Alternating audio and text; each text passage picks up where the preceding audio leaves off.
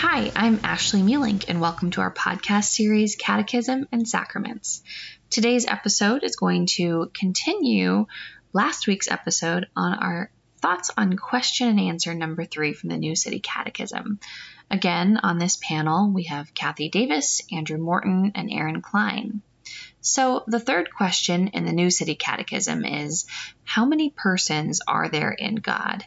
And again, the answer given is there are three persons in the one true and living God, the Father, the Son, and the Holy Spirit. They are the same in substance, equal in power and in glory.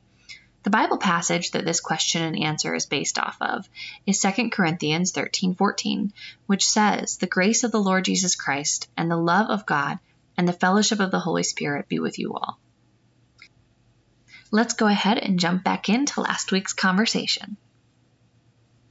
So, I again, I didn't grow up with a catechism. I didn't learn any of this as a child. Um, I was exposed to it, I think, in college a little bit, and then obviously once I came to WEPC. And when I read this specific question and the verse that went with it, I sat there thinking, how how did we get Trinity out of this verse. So again, the verse is 2 Corinthians 13, 14, mm. and it just says, The grace of the Lord Jesus Christ and the love of God and the fellowship of the Holy Spirit be with you all. For all I know, historically, that could be something that was decently common to say. I mean, so as somebody who who wasn't raised with this, how do we how do we base this question and answer off of this specific Bible passage? How did we get this concept out of verses like this? And Kathy, we're going to start with you. so, yeah, you know, like I said earlier, Jesus also makes mention of mm. Trinitarian ideas. So, mm-hmm. Great Commission, but also in that great prayer that we have in the book of John, John 4 through 7, 14 through 17, just before he goes to the cross. I mean, he's talking about the Father, the Son, the Holy Spirit, the way that they're going to interact with each yeah. other, but also the way they're going to interact with us. It's not propositional doctrine, right? Again, this is nobody sitting down and saying, this is God and this is everything about God the Father, and this is everything about God the Son, but it's this very relational thing mm. that comes out of it. And also, Second Corinthians um, 13, 14, like you said, right? Just it, it's this sort of it's here, right? We, this is this is part of who we are, and you know I, I think the most interesting thing, and Aaron and Andrew, I know are going to touch on this too, is this. It's it's less about figuring it out and laying it out and who does this and who does that because by the way that goes back to modalism sorry right that it, it's more about this fellowship mm-hmm. that's yeah. between them mm-hmm. right between the three persons in the godhead in the mm-hmm. trinity and how that fellowship gets extended to us that we're now part of this community. We're not God, right? That's that's mm-hmm. not what I'm saying here. But we're able to participate in that fellowship, and that it, it's this source of joy that is supposed to come to us because of that. That I mean, even Jesus is about to go to the cross, but he's talking about how this is going to be here for us, and that I, I think it's interesting that he spends all this time on it just before his death and resurrection because you, it, it feels like a reminder that he's you know he's bringing his time to earth to a close. And he's reminding the disciples that you're not you, you don't just experience God through me. You mm. experience God through the Father, through the Son, through the Holy Spirit, all of us together in a way that if he hadn't been making that clearer, again, you get wonky theological mm. problems. And so it's, it's almost preparing the disciples for, for what's going to come. Yeah. Yeah, I mean, I'm not sure um, when I read that passage if that's the intent of Paul mm-hmm. uh, to lay mm-hmm. out a doctrine of the Trinity yeah. in the passage itself. Yeah. So I, I, understand, Ashley, the, the question that you're asking. Um, of course, on the other hand, we would say that if all Scripture is God breathed right. and is useful for teaching, that it's actually God Himself who's mm-hmm. communicating mm-hmm. something uh, that He wants us to know about the Godhead. Um, and so I think what we see here is that even in this closing blessing to the people of Corinth is this idea that the fellowship that we have with one another um, and the fellowship that we have with God is only possible because of the fellowship that we see in the Father, the Son, and the Holy Spirit. Mm. Um, and in fact, you see that. I always love um, whenever we go to our different catechisms how they even have, uh, oftentimes in the little footnotes, of why do we say these different things, uh, and you see different scripture verses. We always say that our catechisms never take the place of scripture, but they help us to understand them. And so, even whether it's the Westminster Shorter Catechism, uh, whether it's the Belgic Confession or the Heidelberg, they all use 2 mm-hmm. Corinthians 13, 14 as an explanation uh, and a defense of the Trinity. Uh, because it's one of the handful of places in Scripture that you see all of them mentioned together. Uh, and so I think that's why you probably see this passage being used um, in the new city as a reason and an explanation for the Trinity itself. Yeah, and that's kind of what I walked away um, from my own study of this then realizing that it's just that the Trinity isn't mentioned succinctly very often in mm-hmm. scriptures. And so this is probably your best option to be like look they're all here. Yeah.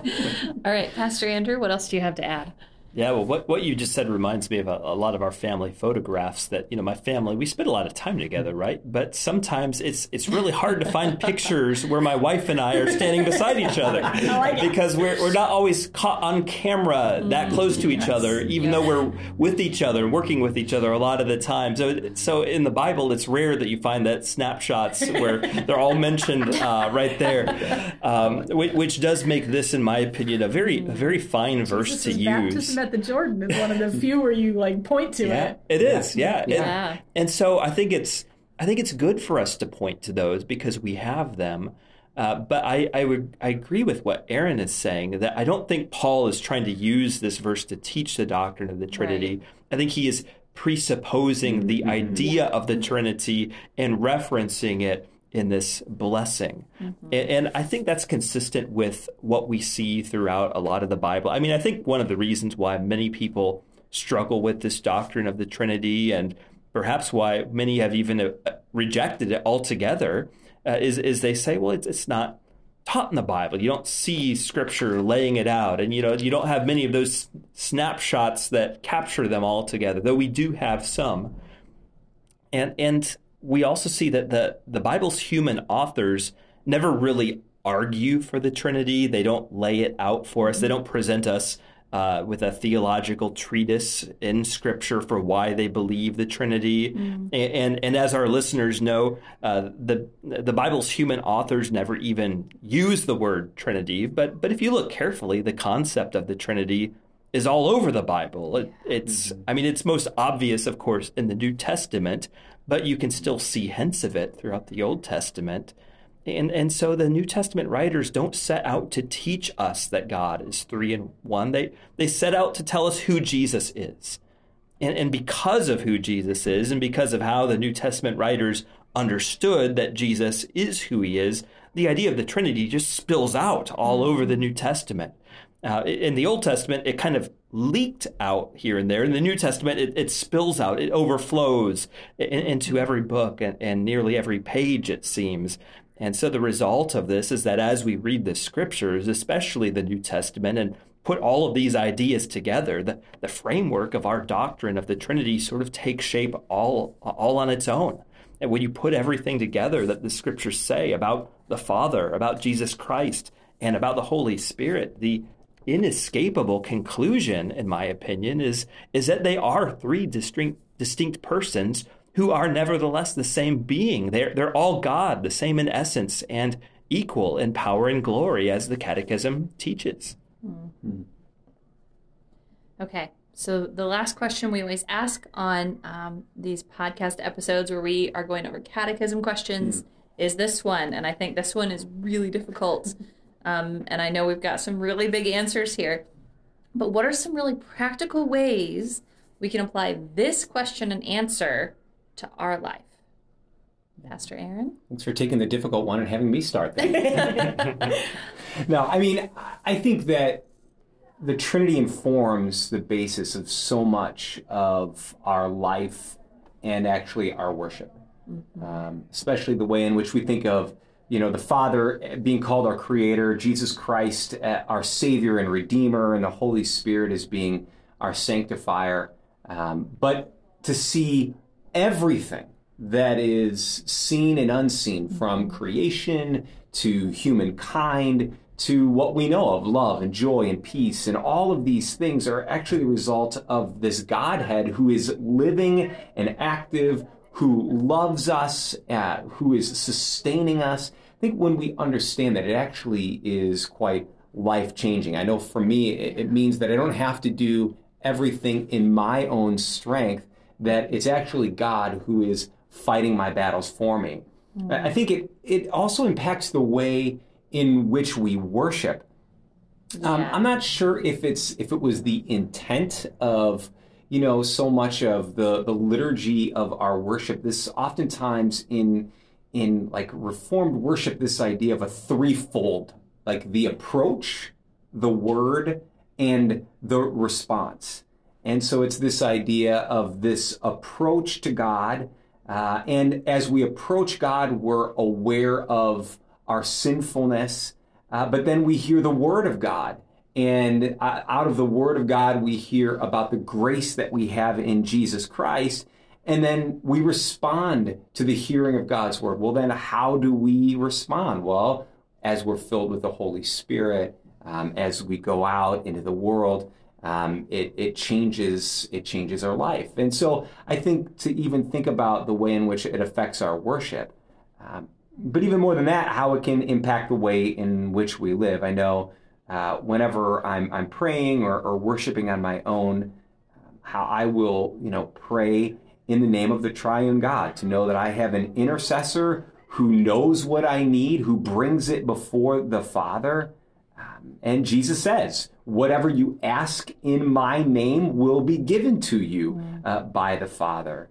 And then to be reminded it's not I who live, but Christ who lives in me by the Holy Spirit and for the glory of God. And so I think I, I see the, the Trinity impacting the way in which I, I live, the way in which I, I worship. And so I, I, see that as being some of the practical ways in which my understanding of the Trinity impacts my life. Yeah. Mm-hmm. Kathy? Yeah, so for me, it's another invitation to be humble um, so I had said earlier, right? Any God that I can figure out is not the right mm. God. It's the small G kind of God, not not the actual big G one that deserves our worship. Mm. And I, you know, for me, one of the big temptations is that if I can just figure out the right right way to read the Bible, or find the hmm. person who's got it all figured out, so I can do exactly what they do, you know, it's all going to magically make sense, and I'm going to have the right directions, and mm. everything's going to be great. And it's just not true that if I'm going to place my trust in anything other than the big G God, even these mm-hmm. well intentioned people who are trying to figure out everything that God is, I it's it's not okay. Um and I, I think that's part of why this is one of those things that the authors in the Bible were really obscure about.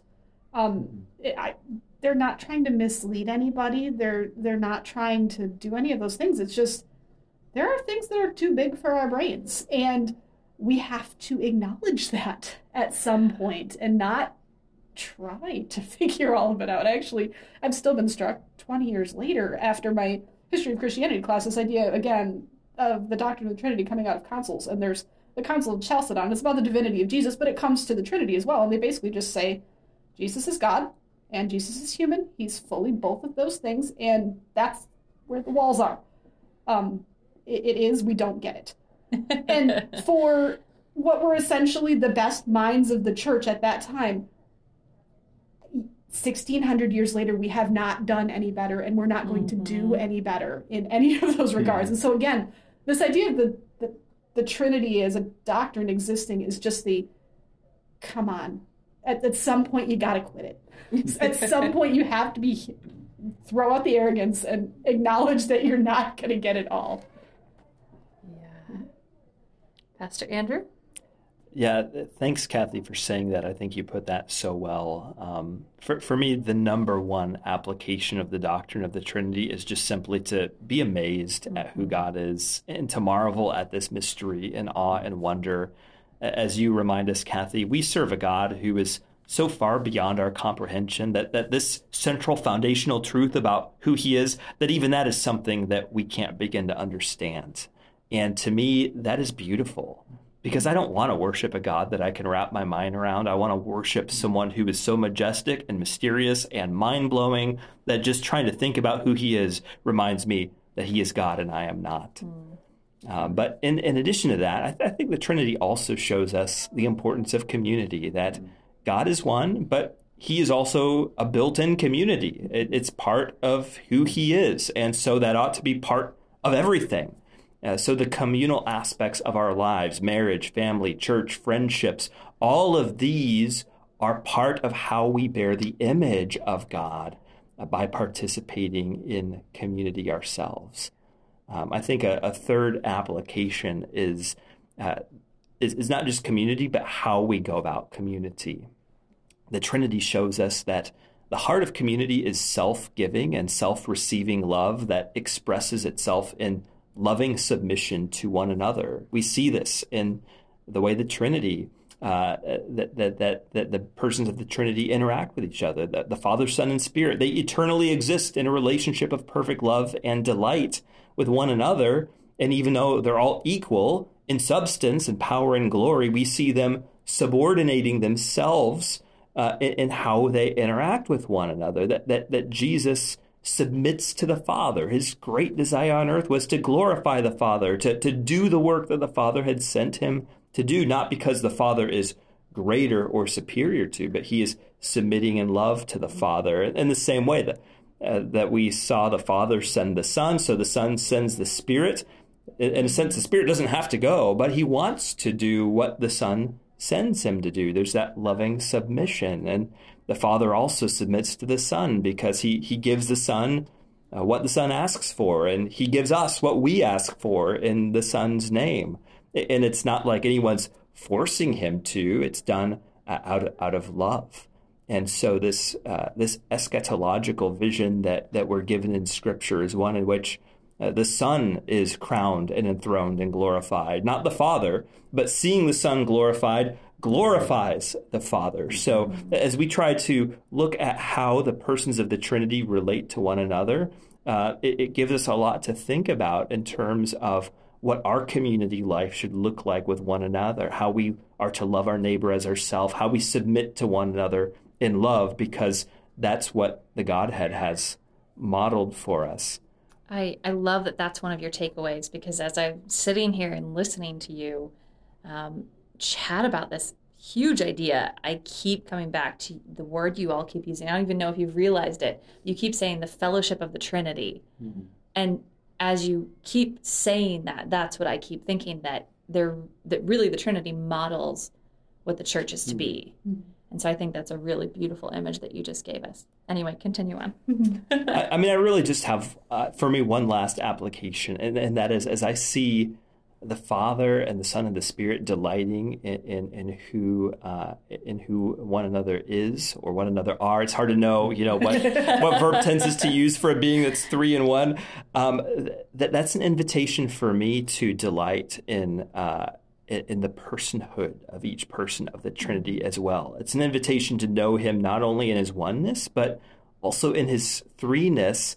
Uh, because one of the blessings of the gospel is that now that I'm reconciled with God, I have a relationship with him, but it's not just with a God who's monolithic, uh, but a, a, God who is a father and a son and a spirit. And now I, I don't want to go too far and slip into tritheism and talk about having, you know, separate relationships with each one of them, but I think at the same time, there's a lot of unexplored territory in how a lot of us relate to God, that we relate with Him in a way as if He were only one.